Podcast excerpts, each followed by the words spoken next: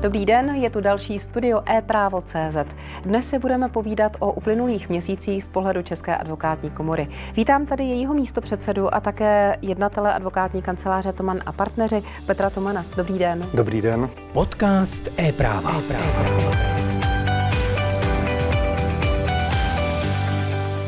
Pane místo předsedo, když si vezmu ten uplynulý skoro vlastně už rok od posledního sněmu České advokátní komory, byl pestrý, přinesl hodně úkolů?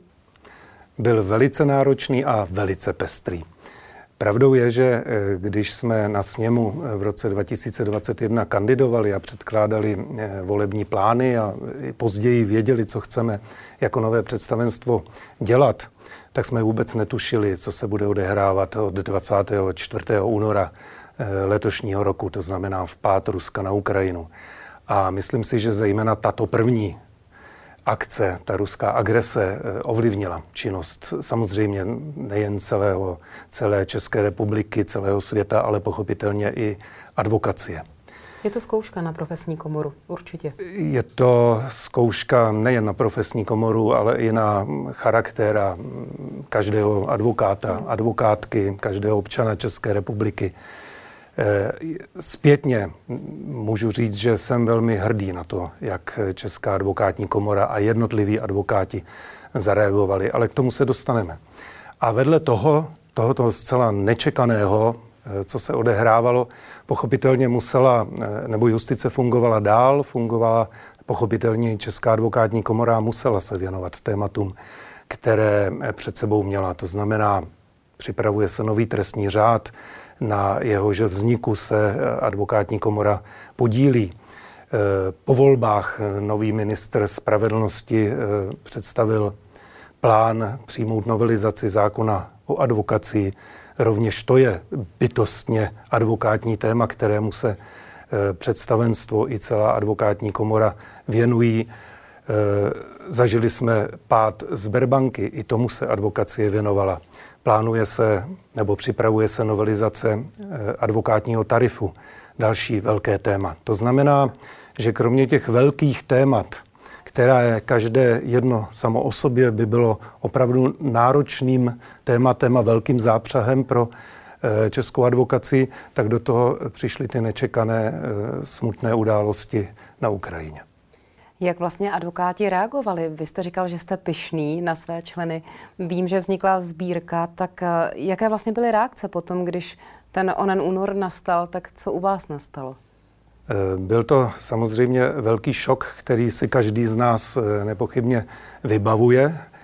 A hned následující den se začali advokáti hlásit k tomu, že budou bezplatně pomáhat ukrajinským občanům eh, už se hlásili. To znamená, v ten okamžik advokátní komora začala organizovat tento druh pomoci, začala eh, dělat seznam advokátek a advokátů, kteří jednak uměli rusky nebo byli ochotni se zapojit, eh, pohybovali se, byli odborníky v oblasti asilového práva, ale začala organizovat i mnohé další, kteří, kteří se bezplatně, eh, nadšeně, dobrovolně zapojovali, což bylo velice krásné, bylo to dojemné a myslím si, že advokacie splnila svoji e, roli a historické poslání. A krátce na to, a to bylo e, další nádherná věc, krátce na to představenstvo formou per rolam schválilo eh, založení transparentního účtu, na který advokáti eh, tu více, tu méně začali posílat eh, příspěvky finanční, protože všem bylo jasné, že je třeba pomoci primárně ukrajinským advokátkám a advokátům, kteří byli v šílené situaci a časem i dalším. Eh, my jsme nikdy nečekali, kolik, eh, jak velká finanční částka se sejde, protože taková akce v historii advokacie ještě nebyla. A nakonec k dnešnímu dní se sešlo, sešla eh, na transparentním účtu částka 3,3 miliony korun. A sbírka stále pokračuje. V okamžiku, kdy probíhala sbírka, tak jsme začali řešit, co s těma penězma. Takže velice krátce na to První částka 2 miliony korun mířila ukrajinské advokátní komoře. Později částka milion korun Červenému kříži a i nadále se pokračuje s umístěváním těch prostředků. 3,3 miliony se sbíraných během cirka jednoho až dvou měsíců, to je ohromná suma. Ohromná suma, takže jsem rád a chtěl bych i touto cestou jménem České advokátní komory poděkovat eh, každé advokátce, každému advokátovi i koncipientům, kteří i tou sebe menší částkou přispěli když se vezmu vůbec tu ukrajinskou agendu, znamená to třeba nějaký velký nárok na to, jak se změnila práce advokátů? Protože asi přeci jenom těch případů, které se mohou dotýkat nebo souviset nějak s tímto konfliktem, i do budoucna může asi přibývat. To znamená, že přeci jenom zase se něco změnilo asi na tom portfoliu té advokátní praxe nebo práce. Změnila se, změnila se především práce těch, kteří se té problematice věnují, samozřejmě advokátů je značné množství, ne každý se tomu věnuje, ne každý eh, má i příležitost eh, mít ukrajinské eh, občany za, za klienty. To znamená, ti, co se tomu věnují, těm se pochopitelně jejich agenda velmi změnila. Dělají to bezplatně, to znamená ve svém volném čase, zdarma. Je to, je to dobrá, skvělá, skvělá práce. To, co musela například advokátní komora řešit, je, že eh, v rámci té uprchlické vlny, nebo snad i vln, eh, přišlo do Čech mnoho ukrajinských advokátů, kteří ovšem podle současného znění zákona nemohou poskytovat právní služby v Čechách. To znamená, že i advokátní komora se podílí na eh, vzniku zákona, který by dočasně umožnil, mm. aby ti advokáti tady mohli poskytovat právní služby. Bohužel pravdou je, že ať už na straně klientů nebo našich advokátů nebo těch ukrajinských advokátů velkým problémem je jazyková bariéra. To, to znamená, spíš by to byla asi pomoc krajanům, řekněme, a spíš asi navrhujete tu dočasnost, předpokládám. My, ano, tento okamžik se navrhuje dočasnost, ale myslím si, že pokud, nebo že pokud zde jsou uh, ukrajinští advokáti, tak ve spolupráci s českými advokáty je úplně báječná spolupráce, jak pomoci jejich ukrajinským spoluobčanům. Další aktuální témata už jste naznačil, jmenovala jste Sperbanku. Samozřejmě tady byly i různá uh, témata, různé kauzy, které se řešily i prostřednictvím médií. Tak jak moc pestrý byl ten rok z pohledu těch kauz, řekněme, mediálních? Stále jsme řešili dozvuky sněmu, protože volební situace před sněmem nebyla, nebyla jednoduchá pro kandidáty nebo pro ty, co kandidovali. A částečně se to přeneslo i do období Eh, do období eh, po sněmu, ale pravdou je, že na to až tolik nebyl, nebyl čas, protože události běžely tedy velice rychle, počínaje tou Ukrajinou. To, eh, co jsem rád, že ta Ukrajina naštěstí nám všem přidala práci, ale nevytěsnila ta, ta ostatní témata. V souvislosti s Ukrajinou byla Sberbanka, protože někteří advokáti ve Sberbance měli své úschovní účty což byla právně i emotivně velmi, velmi vypjatá, vypjatá situace, která se podle mého názoru podařila advokátní komoře eh, zvládnout. Podařilo se nám spolupracovat eh, s poslanci v poslanecké sněmovně. Identifikovali jsme problémy, které existují v zákoně o bankách a v budoucnu se pokusíme tu situaci zlepšit. A současně jsme jako advokacie rádi, že poslanci s námi spolupracovali a nakonec jsme opravdu i navázali celku kolegiální spolupráci s garančním systémem vkladů i, i s různými výbory poslanecké sněmovny. Takže to se podařilo zvládnout a v tento okamžik ti, co mají informace, vědí, jak mají postupovat a, a logicky ti, co tam neměli účty, tak je to nezajímá, to je dobře. E, Víte, že konce minulého roku také byly volby, taky se to pod, odrazilo na činnosti komory. Novým ministrem je Pavel Blažek a ten jako první cestu, eh, po té, co se stal ministrem, zamířil na Českou advokátní komoru. My si toho moc vážíme, protože jsme rádi, že tímto způsobem projevil svůj vztah k advokacii a on tam přislíbil, že podpoří změnu zákona o advokacii. Eh, ta změna má víceméně dvě oblasti. První Teď část... jsem se chtěla zeptat, co považujete ano. za ta stěžení? První oblast, nebo první část eh, jsou spíš technické novelizace různých paragrafů, které, které v průběhu času se ukázaly mnohdy jako nedomyšlené, ne, nebo nefunkční, nebo zastaralé. To, co je důležité pro nás, je, že v, tom, v té novelizaci bychom chtěli nově definovat i povinnost mlčenlivosti každého advokáta, protože v uplynulých letech Co by pochopitelně... To je takové ano. velmi sporné a diskutované ustanovení, tak jak byste si představovali znění povinnosti mlčenlivosti? Primárně eh, všichni sice hovoří o povinnosti mlčenlivosti, ale nakonec, když se tím začnete odborně zabývat, zjistíte, že, ta mlč, že mlčenlivost advokátu je v podstatě upravena pouze v jednom jediném paragrafu 21 zákona o advokaci a je to jako povinnost advokáta zachovávat mlčenlivost, ale ne povinnost jiných orgánů ji až tak úplně eh, dodržovat nebo zachovávat. A druhá věc, druhý paragraf eh, je eh, v, v trestním řádu, kde samozřejmě některé porady mezi obhájcem a klientem nemohou eh, být poslouchávány, nahrávány a používány v trestním řízení. Ale jinak nikde nic o mlčenlivosti není, což pochopitelně vede k tomu, že sice advokátům je dána mlčenlivost, ale není zde nikde žádné ustanovení, které by jiným orgánům bránilo ji porušovat a získávat ty informace pěkně seřazené u advokáta a chodit si tam pro ně. E, stejně tak mlčenlivost o všech skutečnostech, o kterých se advokát dozví, je formulace z roku 96 e, a ještě dřívější, kde přeci jenom ty skutečnosti jako takové už nejsou úplně tak výrazem pro, pro to všechno, čím dnešní mm-hmm. moderní společnost disponuje, to znamená počítače, mobilní telefony, různé eh, diskusní platformy, sociální sítě a tak dále. Takže byste chtěli spíš konkretizovat, než měnit nějak rozsah povinnosti mlčenlivosti? Samozřejmě konkretizovat, upřesnit, že to nebudou skutečnosti, budou to informace, v podstatě všechny informace. Eh, naše představa, že byste to mělo stýkat nejen na informace, ale i na hmotné nosiče těch, těch informací. No a zakotvit i nějakou i možnost nebo povinnost ostatních orgánů, Eh, tu, eh, tu mlčenlivost eh, chránit. Mm-hmm. Jinými slovy, přetavit to ne z povinnosti advokáta zachovávat mlčenlivost, tu povinnost tam nechat, ale současně to přetavit do ochrany důvěrnosti vztahu mezi advokátem a klientem, což je poněkud širší vymezení než jenom jednostrané, ty si povinen zachovávat mlčenlivost. Ještě Takže, nějaké změny by nový zákon měl přinést? Nebo budete iniciovat?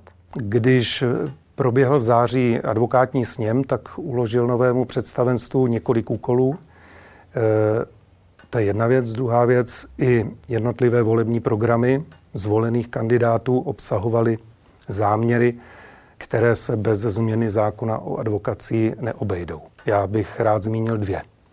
První je mm, úkol, který s ním uložil, aby další s ním už mohl jednat nejen prezenčně, ale i online nebo formou vzdáleného přístupu.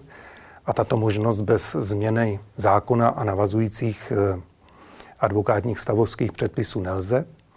No a druhá věc je, která by snad mohla nalézt také eh, své uplatnění v novém znění zákona, je možnost koncipientů vykonávat eh, svoji koncipientskou lhůtu po delší dobu než po stanovenou tříletou, proto, aby mohli plnit případně své rodičovské povinnosti. Mm-hmm. Protože advokátní koncipientky, které, které jsou eh, těhotné, později mají dítě, nebo i koncipienti, kteří se starají o, o čerstvě narozené dítě, tak mají problém s tím vykonávat koncipientskou praxi v plném rozsahu a současně mít e, tříletou advokátní praxi. To znamená, to, to zákon neupravuje. Myslím si, že to je e, všemi chtěná změna a že proti tomu by neměla být ani, neměly být námitky v poslanecké sněmovně či na ministerstvu spravedlnosti a že by bylo dobře, kdyby se k zájmům těchto, těchto skupin koncipientů e, přihlédlo a nová zákonná úprava hmm. to umožnila.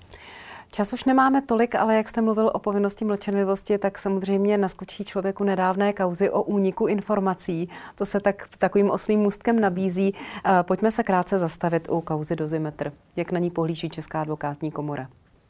Eh, já v kauze Dozimetr obhajuji, takže nechci tady o té kauze jako takové mluvit.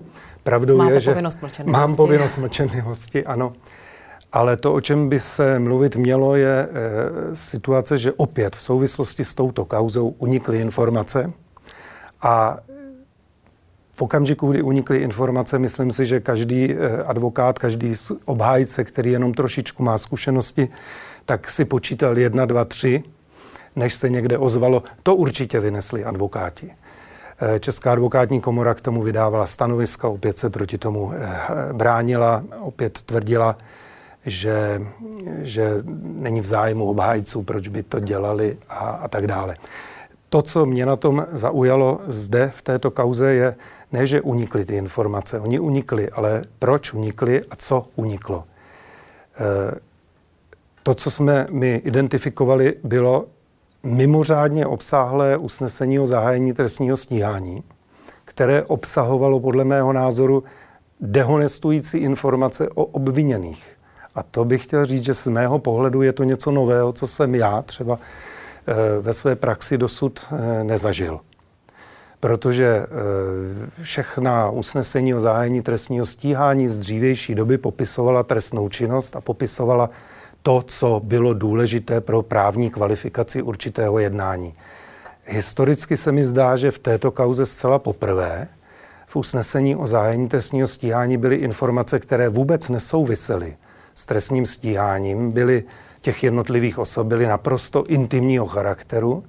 Eh, působilo to na mě dojmem scénáře pro novináře nebo podkladu pro novináře, takže tam neunikaly informace ze spisu, možná později, ale ze začátku unikl je tento jeden dokument, který dokázal udělat tu šílenou vlnu, zbudit ten zájem o, o ty informace, kdo používal, užíval kokain, do jakých otvorů komu je dával a s prominutím to nemá vůbec nic společného s právní kvalifikací. Takže, takže tady bych chtěl za Tady bych se chtěl jednak ohradit, že by takové informace vynášeli advokáti, bylo to v zájmu, v zájmu obhajců a podobně. A chtěl bych vyloženě ukázat prstem eh, na orgány činné v trestním řízení a říct, prosím vás, tohle se do usnesení o zahájení trestního stíhání nedává. A pokud to tam dáváte, nikdo mě nevybrátí, že to je jenom proto, aby tyto informace denostovaly obviněné.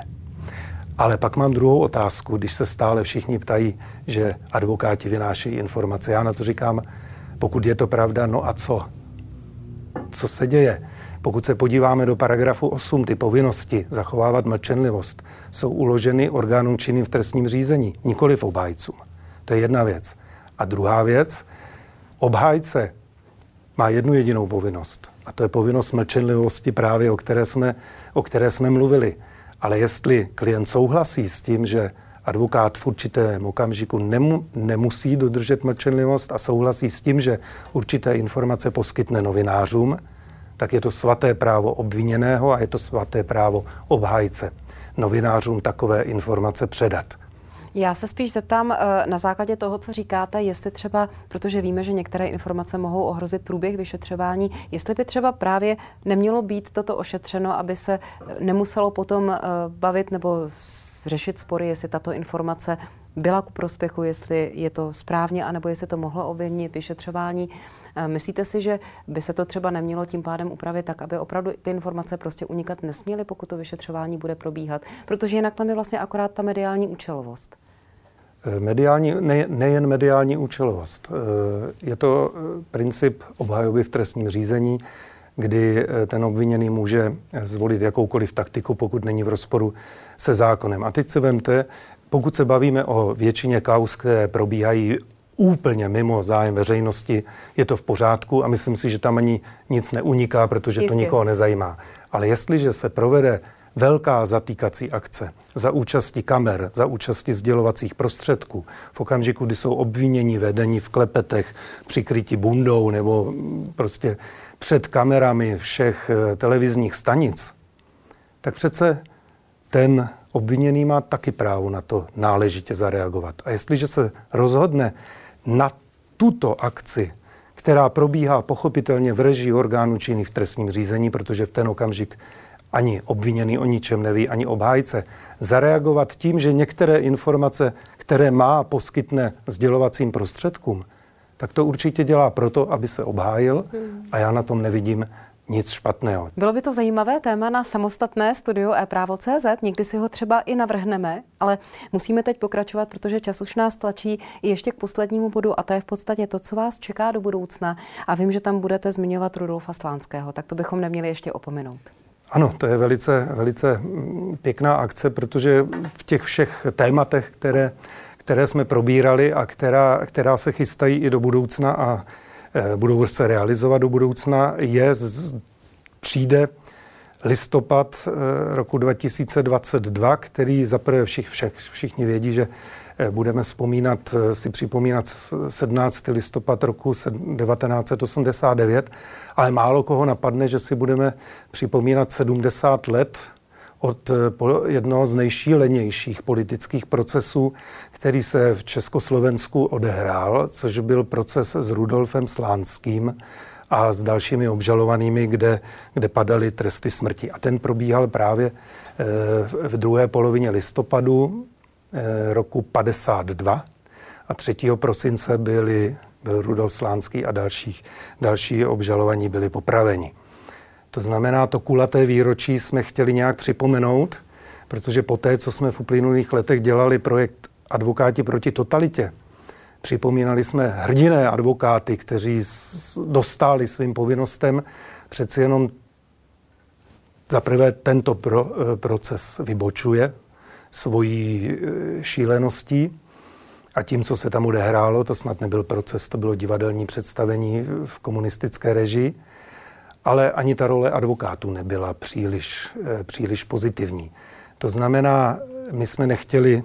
Jakou formou to připomenete? My jsme nechtěli to výročí přehlédnout a dohodli jsme se s Muzeem paměti 20.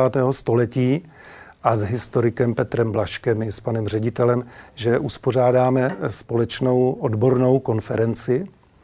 Takže už teď víme datum, tak bych chtěl předem, pokud eh, by měl někdo zájem se účastnit, aby si dali do kalendářu datum 22. listopadu 2022 v 10 hodin, kde jsme se dohodli eh, s vedením Vrchního soudu v Praze, že v té historické Eh, jednací síni vrchního soudu v Praze, tam, kde se to proces odehrál. opravdu odehrával.